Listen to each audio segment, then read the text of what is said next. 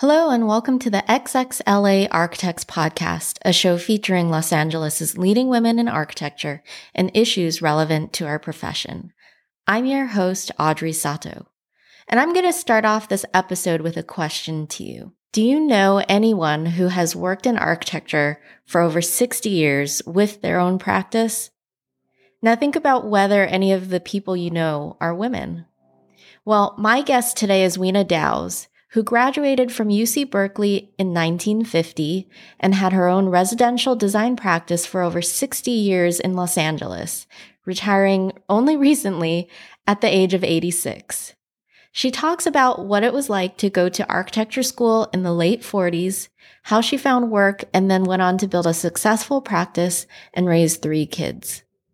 Coincidentally, I once went on a potential client interview where they told me that they wanted to work with a female architect because they had previously worked with a woman named Weena Dowse and had such a fantastic experience with her. I believe that Weena and women like her made the world I entered into a better place, and I am thankful to share her stories here with you. I grew up in Taft, California. Well, not even in Taft, outside of Taft. It's mm-hmm. an oil town and our dads all worked for the oil companies. And there were eight houses where I lived. It was on the oil company properties. And three of us in those eight houses became architects. I think, how come? Yeah. And me and my sister and, and one of the boys up the road a little. Both of us went to UC Berkeley. She went in the 30s. She knew that that's what she wanted to do from the time she was 10 years old. And so, did she have her own solo practice throughout her career too? Yeah.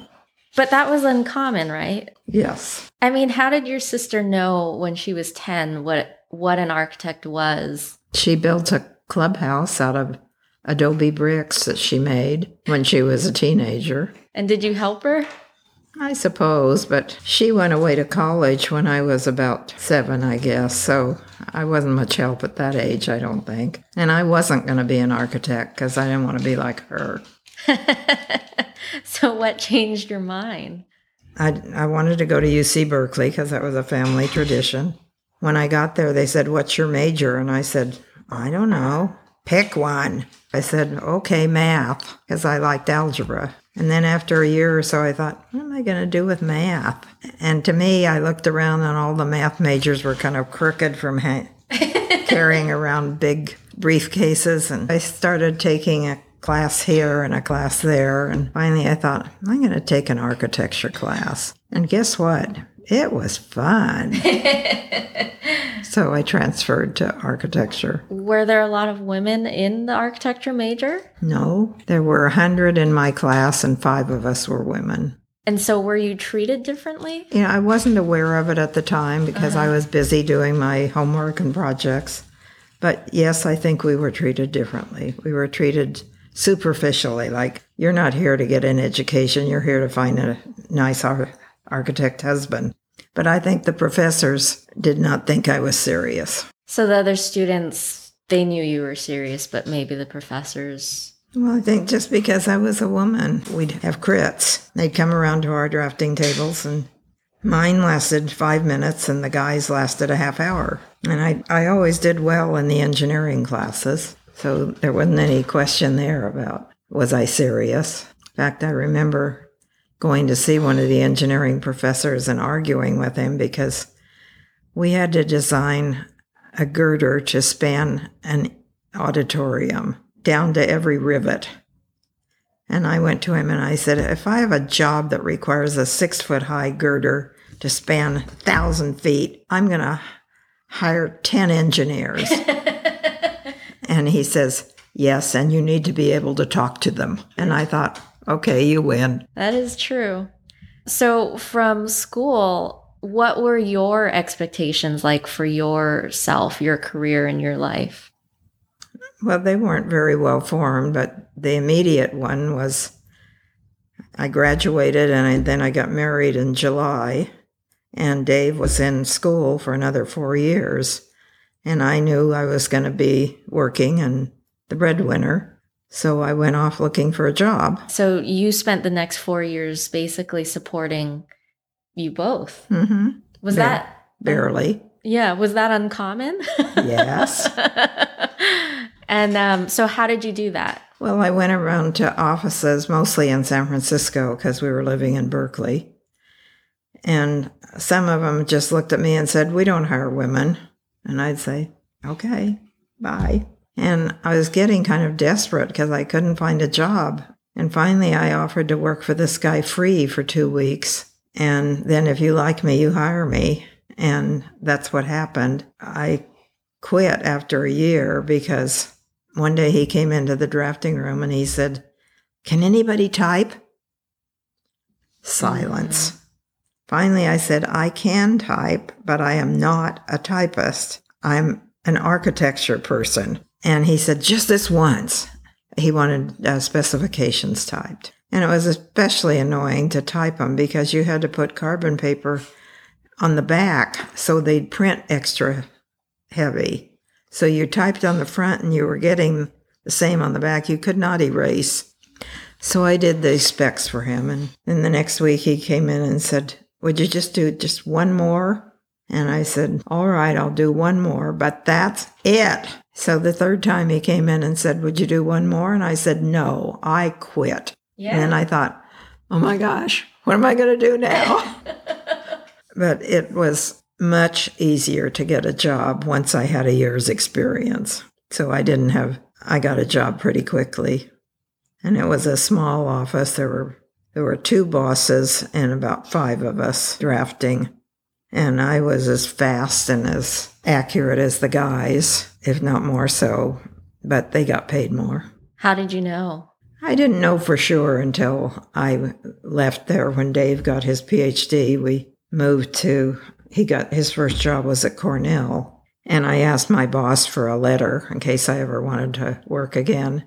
And he said in the letter that we would pay her much more or some more equivalent with the guys or something like that if she ever wanted to come back. And I'm thinking, so why didn't you pay me now? Yeah. I bet that still happens a lot. It's hard to know because people don't talk about money in that way. Yeah. Well, ex- expenses were a good deal less, but I think I earned about four thousand a year. But our rent was only fifty-five dollars a month. And all these are such old numbers that they're startling to hear today. Sure. But how much less would you assume would it be than a, what, you know, the male equivalents in your office were making? Well, as you've probably noticed, people don't talk about salaries, Yeah. so I'm not really sure what they got. But But you know that it was more well, from if, that letter. if you just look at where they lived and their cars and all, they were much better than my car. Or, well, I took the bus to get to work. That's gotta be infuriating and difficult to keep moving forward and not get kind of um, upset and Well, I knew it was, I knew I wasn't going to stay there indefinitely. And I also did all the office work, which all the filing and any correspondence, I did that for the company. I was the only woman, and guys don't do that, right? not back then anyway. So I rather enjoyed that because if I got sick of sitting at my drafting table, I'd go do filing or write a letter for them or something. And I think they became quite dependent on me. Is that how you learned how to run a business? Oh, probably some ran off, yeah. Because I would think that actually you benefited from that by having a wider experience of the company and of what it takes to do everything in an office. Yeah, that's probably true. And how to organize the jobs because we ran multiple jobs at a time, which Mhm. I also did when I had my practice. So, yeah, how did that start? It started because after two years in New York, we moved back to California and we bought a house and I did some remodels to it. They were pretty minor, like I, moved the front door so you didn't walk in the living room and it made the living room much easier to furnish because it wasn't a walk-through. There was a funny closet in this first house. It was the full length of the room, but it was only two feet deep or maybe 30 inches. And you either could open it all up with doors and then there's no place for the bed, or you could just have one little part of it be the closet and shove stuff back in this hole. I redesigned that into a nook bed with bookcases and a light and a drawer that had a company bed in it and a closet that you could access. And the, the guy I found to build it said, oh, this is pretty funny to me. I'm mutter, mutter, mutter. And the next thing I know, he says, I'm going to build one of these for my house. and another, the guy who moved the front door says, I've got a job for you. And while I was working and for the second person, I got a job to design a, a drive in. And I was so excited and I just put my heart and soul into it. And then it turned out all he really wanted was plans sufficient for a permit and he didn't do any of my features. And I was, when I went by to see it, I cried. I could hardly recognize it. But this guy who moved my front door and all, he he had contacts and also we didn't have any furniture when we moved in this house, so I took a furniture making class. And the first night of class, he said, Bring a picture or a drawing of what you want to make. So the next week, I show up with this fully dimensioned scaled drawing of a desk I wanted to make. And he looked at that drawing, he looked at me and he says, What do you do? and I said, Architecture. And he started sending me jobs. And it probably took a couple of years before I could could have been independently economically okay. But Dave had a job by then and it paid exactly what I'd been earning to start. So that was a pretty easy transition. And then my practice just grew and grew, and all I had to do was answer the phone. It was great. Wow. So no advertising, just word of mouth. Yeah. And it sounds like from all of these first experiences, it was somebody seeing your actual work and being impressed by that and not caring whether you were male or female, just having the work speak for itself. There were a few jobs where it was an advantage to be a female, uh, mostly jobs for couples. Mm-hmm. And the wife was really happy to have a woman's touch. And she thought I'd do a better kitchen than the guys would, for example. And I definitely didn't get a few jobs because from my name, it's not absolutely clear I'm a woman and I'm not, I wasn't in a woman's profession. And I'd show up and I could see, oops, I'm not going to get this job. like they're saying, well, we're expecting someone. What do you want? I'm the someone. And, and I could tell they're not going to hire me. I didn't ever take it personally because they didn't even get to know me. It was their con- misconceptions about what I would be like. Well, that's a really healthy attitude to take about it? Well, somewhere along the line, I learned don't be desperate to get a job because people pick up on she's desperate to get this job. Let's hire somebody else. And so I'd go with, oh, that sounds like an interesting job. I'm not desperate. right. I, I never said that, but I guess I demonstrated it somehow. I wasn't saying, you know, I could start tomorrow or in fact, there was a period where people had to wait at least six months, and they waited. Did you ever think about hiring people and I hired people from time to time. For quite a while I was on the advisory board for LA Trade Tech. They have an architecture program and a bunch of us would go down once a year and visit the classrooms and look at the curriculum and talk to the students and How did that transition to being involved with LA Trade Tech come about? Well, the daughter I have who became an architect, one mm-hmm. summer she was home and it was early in my career. And when you go to Berkeley, at least when I went, you don't learn much practical. And I'm not sure I ever heard the word floor joist mentioned in my years there. so I felt like I wasn't sure what I knew about how a building actually gets built. Hmm. So she and I went down and took a summer course in building building. And we made models, and the two by fours were like half inch by quarter inch and foot high or something like that. Sure. And we made a model of one of the, my projects that I was working on. And I thought, hmm, I do know how a building goes together. But that was my connection with Trade Tech was starting that class. And then one of my colleagues from Berkeley taught there, I think, and Okay. started getting me involved in volunteering for this advisory board and all. But that was a good lesson that, yes, you do know something. How did you, and so if you weren't taught it in school, was it just something you picked up on the job? Mm-hmm. I think that's still the case, even though we do teach a lot more about building construction and systems and all of this. I think it really settles in once you actually see how the structure's working. It's not just something on paper. Yeah, I remember one job that people hired a contractor that I didn't know, and I was doing a site visit one day, and he said, the contractor said, "You know those those boards up there?" And I said, "You mean the second floor joists?" Oh, oh yeah, he said, "The floor joists." Uh-huh. And I'm thinking, you don't know what a floor joist is, and you're building my project.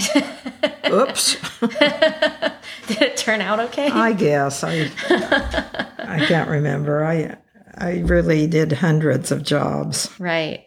I mean, because you worked for over 60 years. hmm And how long of a period was that with your own practice? Well, it was most of my career, and my situation was I really liked what I did. My phone kept ringing, and so I retired at 86. Wow. And you just loved doing it? Yeah, almost always. So, what made you retire? Well, I thought, you know, 65 is kind of the nominal retirement age, and that was 21 years before. I said, I think this is enough. Two things actually made me retire, though. One was I just got sick of deal dealing with the building departments. You'd go with the rules that you understood, and they'd have new rules, Right. but you didn't find out about them. yeah, it has gotten a lot tougher. And they do keep changing And my last clients were probably the worst I ever had. And it isn't, they paid me, and I, long ago I decided the best way to charge was by the hour because if you did a contract price, well, the con- the appliances aren't in the contract because we're paying for those separately, or this isn't in the contract, or that. That wasn't very fair. And then I tried a fixed rate and found that people called me day and night because they had a fixed amount uh huh. and they were going to use it. That didn't work. I think I'm still having issues where some people don't want to, they don't feel comfortable. And maybe it's having years of experience under your belt where people start trusting Yeah. the. Gray hair helped, especially at the building department. Like, oh, if she's been around that long, she must know something. And I'm proud to say I never cried at the building department. but I saw other women doing that. And then the plan checker would call her back and seemed like sign something off. And I thought, you know, just tell me what the rules are. I will follow them. You know, a lot of the people we work with, uh, engineers, contractors, uh, most of the time, a lot of the time, they're men. I'm sure back when you were uh, first starting out, even more so, they were Mhm. men. Um, did you ever run into problems working with men in those types of positions where, you know, they're condescending or don't listen to you? Oh, yeah. What did you And do? sometimes they called me honey and or dear or something, and I thought, down, no, we're not discussing that. Well, I guess one of the things I always kind of worried about was stairs, that I got the right number and all. And one day, sure enough, this contractor that I liked called me and he says, Weena, the stairs don't work. And I'm thinking, oh no. So I went out there and together we measured everything. And my stairs were a quarter inch off of what they, sh- if they were absolutely perfect, they would have been a quarter inch different in the That- whole run. So really, it was And nothing. he apologized profusely, and I became his favorite designer. I don't know if that's like um you know a, a sort of unconscious sexism from men sometimes where they question something you've done and it's actually right but they haven't looked at it twice for example but that still happens i mean to me too I went by another job one time and it didn't include a second floor, but it included a giant beam for a future second floor. The beam was in one place and the post for the beam was three feet away. And I looked at that and there were these two young guys, framers there, no shirts, good looking, look at me. And I said, This post is not in the right place. And is it on a foundation? uh, I, don't, I don't know. I don't know. And they said that it's in the right place. And I said, it's not in the right place. And they ended up getting fired because, of course, I talked to the their boss and I said, go look at that job. That beam is worthless because it's not supported properly according to the plans. So they got fired and it got corrected. i mean i think that takes a lot of um, confidence and self-assurance to go into these situations where you're constantly being questioned whether you're right whether you accounted for something and you know plans aren't ever perfect and uh, you can't foresee everything but you're tasked with being as accurate as you can possibly be it takes a lot of confidence to deal with these situations. Is that who you naturally are? I finally got some. how long did that take? I think I was probably at least mid 40s. and uh, what changed? I mean you know. Well, I think what changed is I had to, I took a look at all the jobs I'd done and I thought, yeah, you did okay. you do know what you're doing. right And I made a lot of people happy with my floor plans and the circulation. I think I was especially good at making a house work well. what were some of your favorite projects Mm. One was uh, this couple started with a kitchen, and I didn't have a lot of space, but I really crammed a lot of stuff in and got it all to work well for them. And then in another year or two, they decided they'd by then had three little kids and they wanted a second story and bedrooms upstairs. And before I got there, there'd been a porch that had been en- enclosed on the lower floor. So the living room was quite large, but it only had it had a fireplace on one end and way off to the other end were the windows. And the light was just terrible in there. And I think every client I've ever had said, I want lots of light. So I opened up, I took the ceiling out and the, took the roof away and made kind of a U shaped second story and put a roof skylight in that part of the living room. And now you go in there and you think, oh, what a nice room. Just feels so inviting. That sounds wonderful And uh, the people didn't hurt because they were still friends. oh that's great. They're just delightful. There's one other project that sticks out in my mind when oh we're sure talking. yeah There was this lovely Spanish home in West LA, and someone had stuck a box on the top of it, and it looked terrible. My job was to build a second story and hide the box. And if you went by there now, you would have no idea there was ever a box sticking up, and there's a very functional second story. did you stick with the spanish style or what did you do Yeah, I did. I think my weakness is elevations. I'm just not as creative and with what a building looks like. And the remodeling job gave me a big excuse. My object was always to make it look like it was always there mm-hmm. so that you couldn't go by and say, oh, look, they added on. So it actually, the remodeling business suited me very well because I could easily make a make it look like a great Spanish house because I had half the house there. I would argue that actually it's harder because you're so constrained in what's already there and to add on what makes sense functionally in plan doesn't always work out with the elevation and making it all look like it wasn't an addition. Well, roofs have often been a challenge roofed in a adequate, uh, attractive way. But I think I did that. So I don't know. I think you're being modest saying your weakness is uh, in elevations because you have to be more skilled actually to do these additions. Oh well, I'll I'll go with that. did you think that you were going to uh, you know work on homes or I did want to do residential but it never occurred to me that in all my career, I'd probably do fewer than 50 ho- new houses and tons and tons of second stories and uh, extensions and whatever. But then I discovered the second stories were challenging because you had to find a way to get there and make it all work like it was always that way. It's actually harder. Yeah. So once I got used to the idea that that's what I was, my career was, especially in LA, because where's the dirt? Right. You know, there isn't much. I'm an environmentalist at heart, and it really hurts me to tear down a perfectly good building if it just isn't the right thing for you.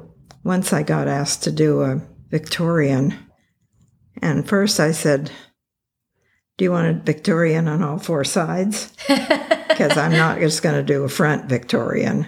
And they said, oh, yes, they wanted it all four sides. And I thought, well, it's not my idea of today's house, but let's see what I can do. And I had a great time. And I found all these stick and balls and the hanging pineapples and acorns. And, and I think it was before the internet, too. So I had to yeah. just look in catalogs and I don't know how I found everything, but I did. And that was really fun to do that. That must have taken a lot of time and effort to do something so intricate. I had something like four pages of specs for the painting and the finishing, uh, which unfortunately I don't think they looked at. But when it was first done, it was gorgeous. Were there any points in your career where you thought, I'm going to give up or switch careers? Or was it always pretty smooth sailing? I never felt like that. I never felt like I wanted to quit. I did have some, you know, minor incidents that I didn't like. Can't even remember what they were now.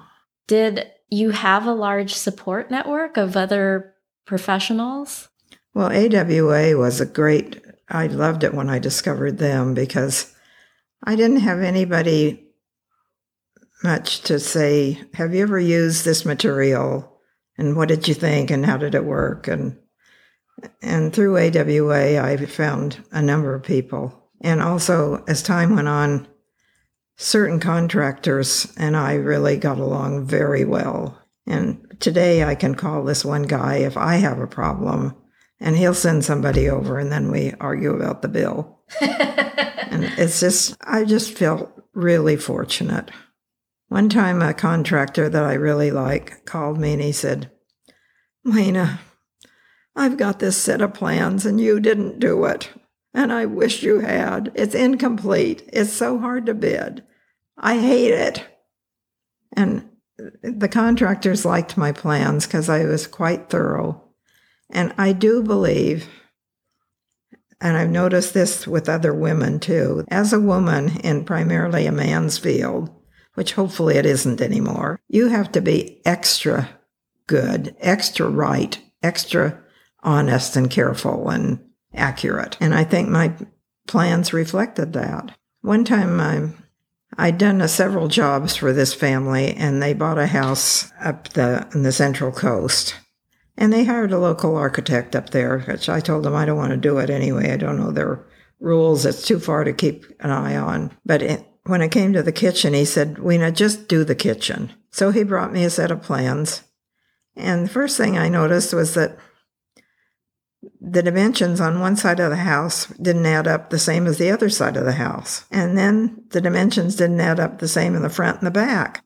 And so I started making a list and I said to my client, I said, there are some problems with these plans and I really can't work with them. So this was a very forceful lawyer. I think he'd be good to be on your side. And he says, okay, well, you come over to my office.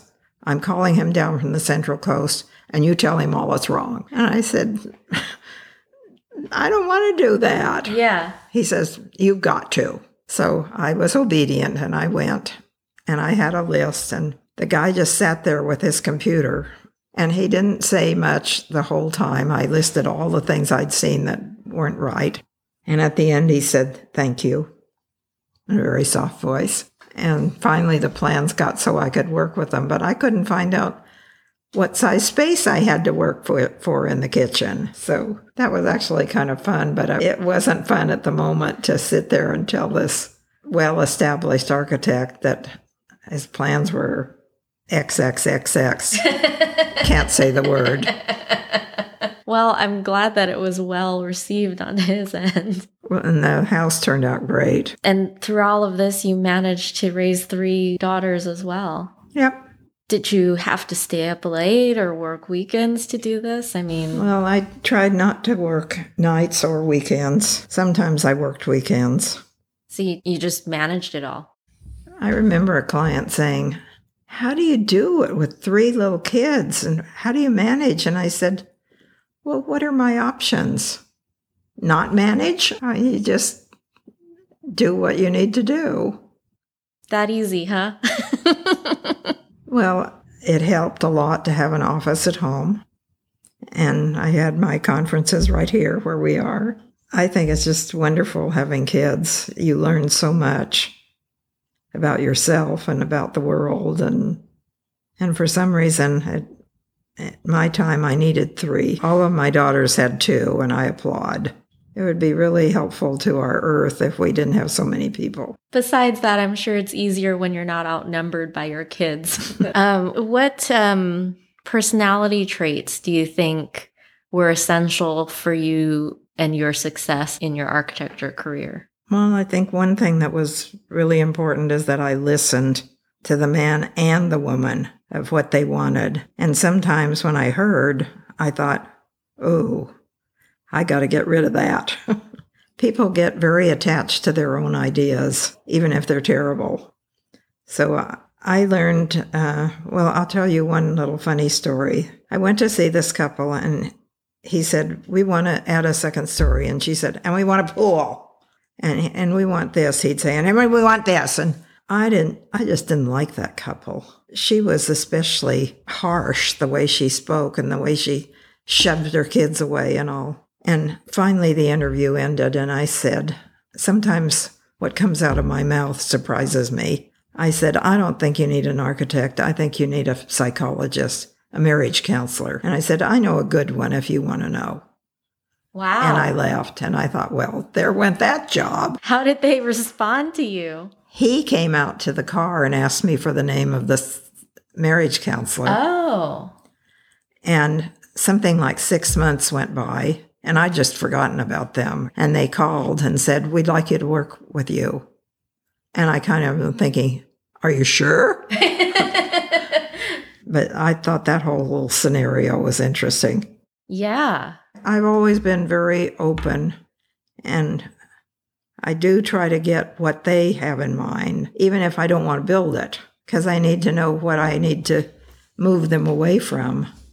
And I often start with, Have you thought about da da da instead of? And once in a while, I couldn't move them. So it got built the way they said. I don't tell you I made those plans. Sure. Everyone's got those. Um, looking at your career, what do you think your biggest accomplishment was? What are you most proud of? I don't know, just that I think I was a success. Proud of that. Absolutely. With your daughter now being an architect, do you think, have you noticed any differences in the profession? Oh, yeah, so many more women. And what kind of architecture does she practice? Quite similar to my practice. Oh, really? She does it out of her home. Well, she just recently moved to a place that has little work cubicles for rent. When she was first getting started, I'd invite her down for, a couple of weeks every now and then to help me. And it was such a pleasure working with her because we just seemed to understand each other so well. And generally, I did not like being a boss because I don't like checking other people's plans. And I couldn't let the plans go out without looking at them. And there were always little things that I didn't like. My preference was to do fewer jobs and do them myself. Which is a valid choice. And clearly, you didn't have problems with people waiting till you were ready. no, I must have lost a few, but at that time I couldn't take any more. I just, there wasn't any more of me. Lots and lots and lots of my jobs are at the International Archives in uh, Virginia. Yeah, how did that come about? Well, one of our AWA members was on their, their board for a while, and I think my invitation to send stuff came through her. And I thought, oh, this will solve my storage problem. Because I, I never did move to the computer except for specs. I drew by hand.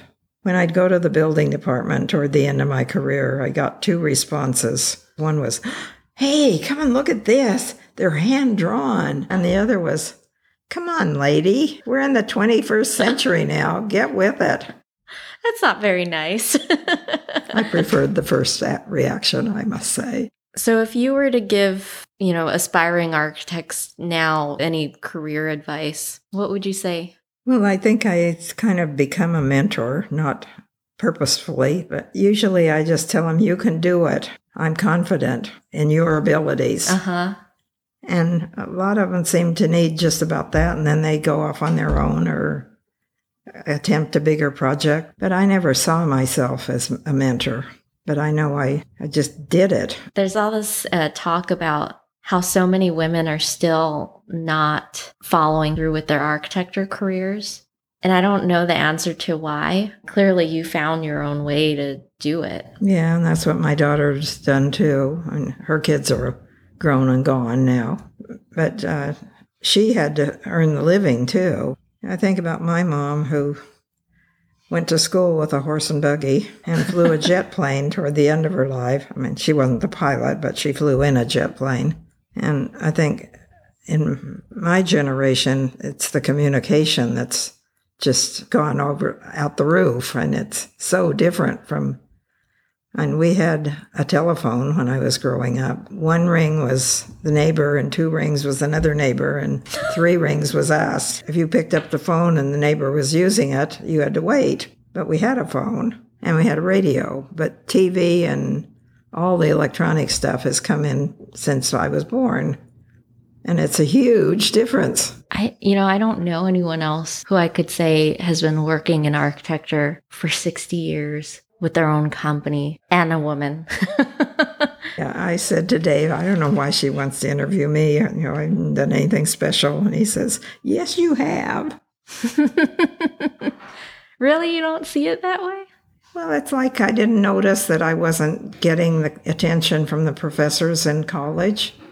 I was just doing my work as a professional too. I've just been doing my projects and people like what I do, so they tell their friends and neighbors and family. And I haven't done any grandchildren of the original, but I've done kids who grew up and then remembered their parents hired me, and so they hired me.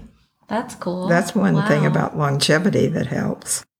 I think you've probably made the world that I've entered into easier for me to enter into. I hope so. I can't imagine that it hasn't, that you haven't had that effect because there's always got to be somebody at the beginning who's doing it differently. And well, and it never occurred to me to, when I couldn't find a job at the beginning, to look for some other job. I mean, I was trained as an architect. Mm-hmm. I wanted an architecture job. So I I do have a perseverant quality that is mostly good probably at the time a common expectation that society had was that you were going to get married and have a family and maybe not work. Right. Well, that's what my mom did. She went to Berkeley too. Graduated in 1911, was engaged to my father for five years, and she taught school during that time. But as soon as she got married, she never had a pay job again, except she did watercolors, those. She didn't make an effort to sell them. People found out about them and asked her to buy. Do you think maybe that's where your artistic creative side came from? One thing we did when I was a kid was uh, jigsaw puzzles. And sometimes I describe architecture as a jigsaw puzzle. You have all these pieces that you have to fit together, except in architecture, you don't have a picture on the cover. You have to figure out the picture too. And I think that might have influenced me. And that's our show. I had a great time talking with today's guest, Weena Dowse. During our conversation, Weena mentioned the AWA plus D, which is the sister organization to the AWAF, or the Association for Women in Architecture Foundation. Weena has previously chaired the AWAF Scholarship Committee and has also served on its board. They offer annual scholarships and a professional development fellowship.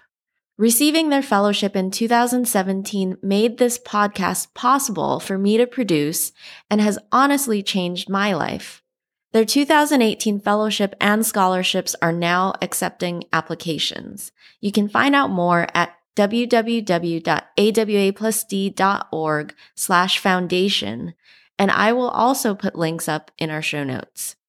Stay tuned because our next episode will feature a really thought provoking and inspirational conversation with Elizabeth Timme of LA-Más.